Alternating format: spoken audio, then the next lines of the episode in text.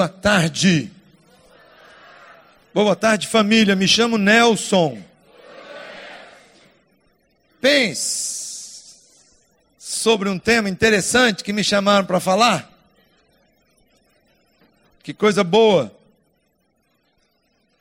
E é de uma coisa boa.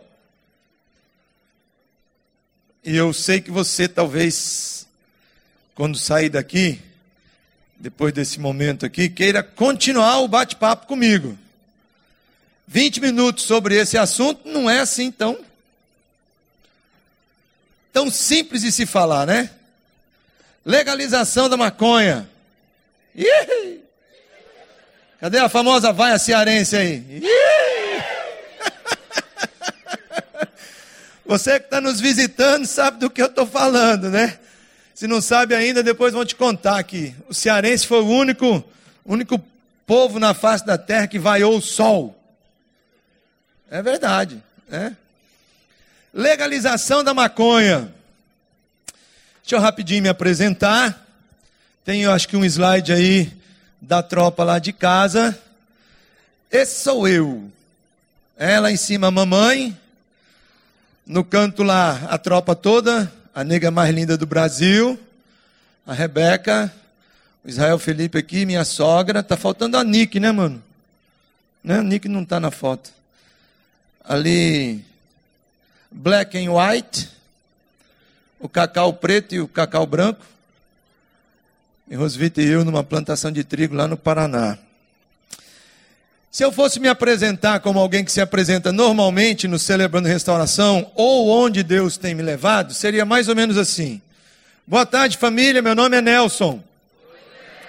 Eu sou um discípulo de Jesus em processo contínuo de restauração, lutando entre outras áreas com a dependência química das drogas, e eu estou limpo e em abstinência dessa loucura toda aí se hoje é dia 16, há nove dias, oito meses e 28 anos, graças a Deus. Mas o mais importante é que eu não usei drogas hoje. Eu não luto só com essa área, né? Eu luto, por exemplo, com a vontade de pegar aquilo que não é meu. Alguém se identifica aí, gente? Por favor, me ajude. Eu luto com a pornografia, Alguém se identifica aí, por favor? Eu luto com a ira. Agora é que vai ter um bocado de gente batendo palma, não é não?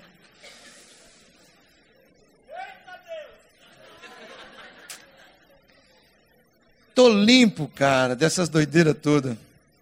E eu ainda tenho lutado com uma depressão bipolar há cerca de 11 anos agora. Como Deus tem sido gracioso comigo. Tem me dado uma família de presente tem me dado um, um programa, um ministério que, assim, eu, eu vejo que Deus foi extremamente gracioso comigo, né, quando trouxe para a Igreja Batista Central o Celebrando Restauração. E, e uma igreja como a IBC. Eu estou na IBC já há quase 17 anos. E do jeito que você está me vendo aqui, eu cheguei aqui. Não, não do jeito que eu estou aqui, porque eu estaria de bermuda. Mas hoje me pediram para vir de calça comprida. É. Do jeito que o Nerso é. E falar sobre legalização da maconha. Sim, eu sou um cara controverso nessas coisas aqui, entendeu? Porque eu imagino um, um mundo ideal. Por exemplo, no céu, gente, eu acho que vai ter vinho. Ou você acha que não? Na ceia que o Senhor vai oferecer para mim e para você, vai ter vinho ou não? Eu acho que vai. E eu acho que no céu também vai ter maconha, sabe? É, porque pense num negócio bom, cara. Eu sei que tem um bocado de gente que se identifica comigo aí, que se pudesse fumar um baseadinho hoje, fumaria tranquilamente, mas não pode mais, né? Como eu também não, né? Então vamos tentar entender bem rapidamente essa questão da legalização da maconha. E o porquê que eu tenho hoje uma opinião muito centrada em relação a isso, né? Bom, desde os anos 60, as drogas têm entrado na nossa cultura de uma forma assim, visceral, é uma coisa louca. Antes somente focada lá na tribo indígena, nos seus pajés, E de repente essa questão das drogas foi se disseminando. E o que aconteceu para que isso fosse disseminado foram exatamente guerras. Todas as guerras ao longo da história, houve um boom de desenvolvimento de drogas no mundo inteiro. E a droga da Primeira Guerra Mundial, a anfetamina, foi muito bem trabalhada na Segunda Guerra Mundial. E aí ela se disseminou pelo mundo afora. E hoje a nossa preocupação é com a questão da maconha, mas eu diria que nós estamos muito aquém do que a gente deveria se preocupar. A nossa guerra deveria ser com a questão da loucura, da metanfetamina, da anfetamina e das drogas que hoje são oferecidas aos nossos adolescentes e jovens nas nossas raves e festas open bar, né? Olha lá, o consumo do tabaco é a segunda causa de morte no mundo. Quase 4% de todas as mortes no mundo inteiro tem alguma coisa a ver com álcool. Essa é uma foto de família minha, gente. Essa foto foi tirada em 1941. Minha mamãe está no colo da minha bisavó lá atrás nessa foto. No vilarejo onde eu nasci. Né? Não se falava em drogas. As drogas que se conheciam na época eram exatamente essas, né? Era o álcool e o tabaco que eram liberados. Bora lá. Mais da metade dos usuários de maconha começa a fazer uso de drogas mais pesadas. Essa é uma informação do Observatório Brasileiro de Informações sobre Drogas, do OBID. E tem um aspecto interessante aqui, eu vou dizer o que é. Se nós pudéssemos classificar rapidamente as drogas, nós iríamos classificar as drogas em três espécies, vamos colocar assim. Então faz assim comigo agora, todo mundo. Todo mundo, todo mundo, todo mundo, todo mundo quer. Não, não é assim não, meu filho. É os dois braços, os dois braços. Os dois braços, os dois braços assim. Agora faz assim, ó. Uh, agora faz. De novo, de novo, de novo, de novo, de novo, de novo, de novo. Para você aprender, ó. Quando você faz assim, são drogas estimulantes. Então esse aqui sou eu, esse aqui é você, tá certo? Quando eu tomo uma droga estimulante, o que, ela faz comigo? E depois vem uma droga depressora, faz o quê? Vai lá embaixo. Agora tem o barato da história. Faz assim de novo, assim de novo, assim de novo. Agora você vai fazer assim comigo, ó.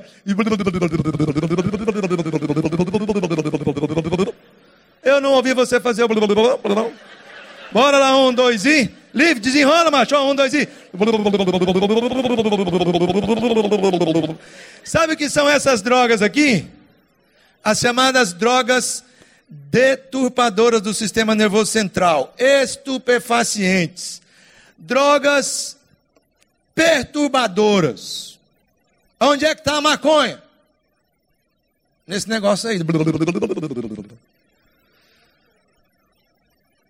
Ora, ela é um estimulante, ora, ela é um depressor, mas em, na maioria do tempo do uso de uma droga estupefaciente, ela vai te causar uma certa letargia, um certo bem-estar, uma certa passividade, uma certa morosidade, que vai fazer você relaxar por um tempo.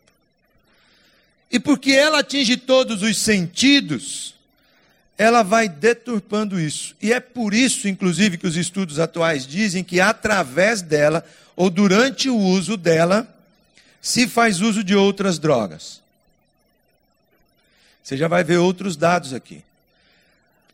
A porta se abre porque em determinado momento ela te estimula e você quer mais ainda. Então, de repente, de um baseado, você pula para para uma anfetamina, você pula para cocaína, muito naturalmente.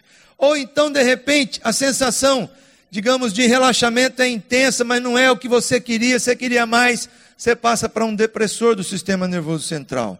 E aí você, de repente, está bebendo, do nada, né, depois de ter usado. Então, porta que se abre de repente para uso de outras substâncias. Vamos lá. A droga, quando fumada, piora todos os quadros psiquiátricos, que já atingem até 20 a 25% de toda a população do mundo. Estou falando no mundo inteiro. Essas doenças aí, ó, depressão, ansiedade, bipolaridade, no mundo inteiro, dependendo de país para país, é em torno de 20% de pessoas que são acometidas por esses transtornos. A maconha pode desencadear as primeiras crises graves.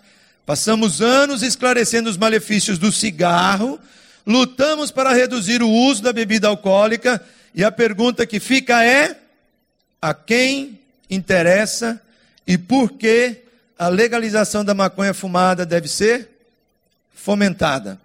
Antônio Geraldo Silva, presidente da Associação Brasileira de Psiquiatria. Porque os estudos recentes vão demonstrar o seguinte: assim que passar esse próximo slide, acho que vai dar para você poder ler pelo menos um pouquinho aí. Gente, dá uma checada. O que é que faz com o cérebro de qualquer pessoa no momento em que ele tem contato com a chamada cannabis sativa, né? Com tetrahidrocannabinol, diferente do outro que é de medicina, tá certo? Não confunde as cores não. Olha lá, o córtex cerebral, área do conhecimento, da cognição. Qual é o efeito? Falta de concentração, dificuldade de raciocínio e problemas de comunicação. Hipotálamo, área da sensação de saciedade. Efeito da maconha, aumento do apetite. Hipocampo, área da memória. Efeito, perda das lembranças, sobretudo as recentes e as de longa duração núcleos da base do cerebelo, áreas de movimento do corpo todo. Qual é o efeito? Falta de coordenação motor e desequilíbrio. E amígdala, área de controle das emoções. Efeito, aumento ou diminuição da, da ansiedade. Estou falando de efeito no cérebro.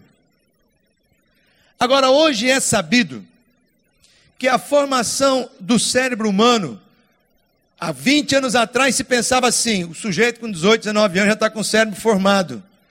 Hoje os especialistas dizem abertamente, né, depois de tanta ressonância magnética que já foi feita no mundo inteiro e pesquisa, que tem pessoas que só vão ter o seu cérebro formado por volta dos seus 22, 23 anos de idade.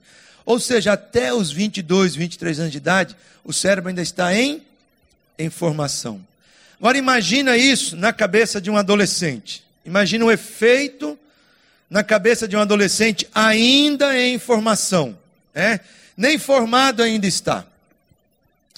Tem uma outra coisa muito interessante que é um estudo que foi feito por essa figurinha carimbada aí.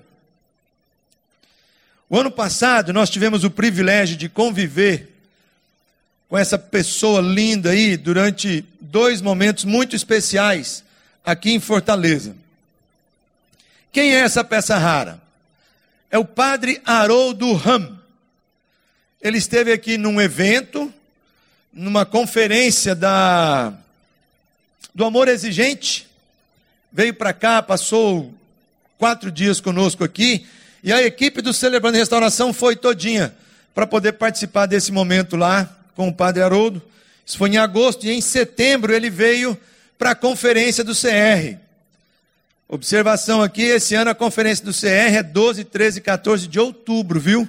Se você tem desejo de vir, já fecha essa data aí para poder estar conosco.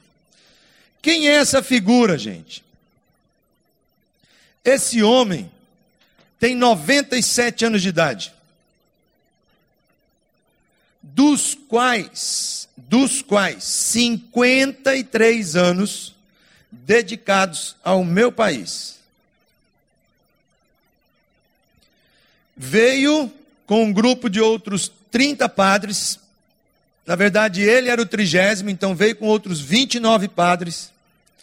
No início dos anos 40, 50, lá para o Brasil, depois voltou, foi para o México, e de repente volta com esse pessoal para cá para morar nos lugares mais pobres e mais necessitados do Brasil. E ele então vai morar em Campinas, no prostíbulo de Campinas cuidando de prostitutas, de homossexuais, de alcoolistas, e ali começou o envolvimento dele com essa questão do cuidado com pessoas dependentes químicas e alcoolistas. E o Padre Haroldo é uma autoridade mundial. A comunidade terapêutica que ele fundou, na verdade foi a primeira comunidade terapêutica do Brasil, em Campinas, já foi considerada a terceira melhor comunidade terapêutica do mundo. E ouvir esse homem de Deus é um presente, é um privilégio. E depois que ele esteve conosco aqui em setembro, ele nos convidou, a mim e a Rosvita, e nos levou para Campinas, para um congresso, que eu quero desafiar você a um dia participar, chamado Free Mind. Esse congresso é um congresso organizado por ele, pela Federação Brasileira de Comunidades Terapêuticas, a Federação Brasileira de Amor Exigente, também pelo Ronaldo Laranjeira, que é um dos psiquiatras renomados do mundo inteiro, e também pelo Augusto Cury. Tem sido muito especial. Esse ano vai ser o quinto ano desse congresso em Campinas. Vale a pena reservar a data, geralmente é final do ano. E tendo todo esse contexto de vida, né? de caminhada com isso, ele diz algo muito simples, está ali, ó. Alguém pode botar o slide do Padre Haroldo para mim? De volta aí. A recuperação é um processo longo e muitas vezes envolve vários episódios de, de tratamento e pode ser realmente muito caro.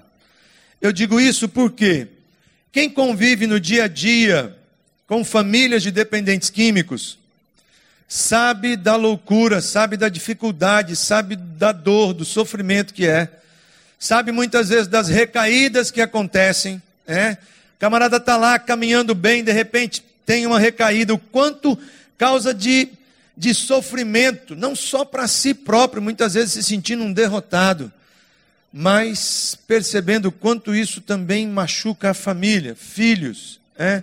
É uma realidade muito, muito, muito triste essa questão da dependência química das drogas e do álcool. E existe no meu coração uma preocupação muito grande de que a gente realmente possa conversar mais abertamente sobre essas coisas. As nossas igrejas venham a discutir mais abertamente, tragam pessoas para conversar, jogue luz na história. Nós precisamos jogar luz nessa história, porque sorrateiramente as pessoas estão aí né, fazendo suas, suas, suas campanhas, dizendo o quanto é bom. E é bom mesmo, cara. Fumar maconha é um negócio muito bom. A primeira vez que eu fumei maconha na minha vida, eu pensei, rapaz, a próxima festa de Natal na minha casa, vou dar maconha para minha avó, para meu avô, para meu tio, para minha tia. Vai ficar todo mundo doido lá em casa. Porque o final dessas festas era sempre muita tristeza, muita discussão por conta da loucura da bebida. Mas a maconha me levou a três tentativas de suicídio. Me fez perder uma universidade federal. Me levou para um hospital psiquiátrico, tido como esquizofrênico. A maconha me levou para a cadeia. Foi um preço muito, muito, muito, muito alto. E se é verdade que para alguns de nós, maconha é um negócio muito legal, né? E faz muito bem, eu diria, no meu caso, maconha, nunca mais. Como diria o Israel Felipe, meu pai já fumou tudo que tinha que fumar lá em casa, não precisa mais. Né? E eu quero encerrar contigo, fazendo bem objetivamente, quero que passe lá. Não sei quantos de vocês conhecem, mas é uma oração que fala muito ao meu coração. E é muitas vezes como eu oro diante de Deus quando estou numa casa de recuperação, num hospital psiquiátrico, num presídio e tal, que é a oração de, de São Francisco. Então vamos orar juntos, vamos ler juntos ela, bem pausadamente, e possa levar essa mensagem aí para o teu coração, tá bom? Vamos lá, um, dois e. Senhor, fazei-me instrumento de vossa paz. Onde houver ódio, que eu leve o amor. Onde houver ofensa, que eu leve o perdão. Onde houver discórdia, que eu leve a união. Onde houver dúvidas, que eu leve a fé. Onde houver desespero, que eu leve a esperança. Onde houver tristeza, que eu leve alegria. Onde houver trevas, que eu leve a luz. Ó oh, Mestre, fazei que eu procure mais consolar que ser consolado, compreender que ser compreendido, amar que ser amado. Pois é dando que se recebe é perdoando que se é perdoado. E é morrendo que se vive para a vida eterna. Amém. Muito obrigado.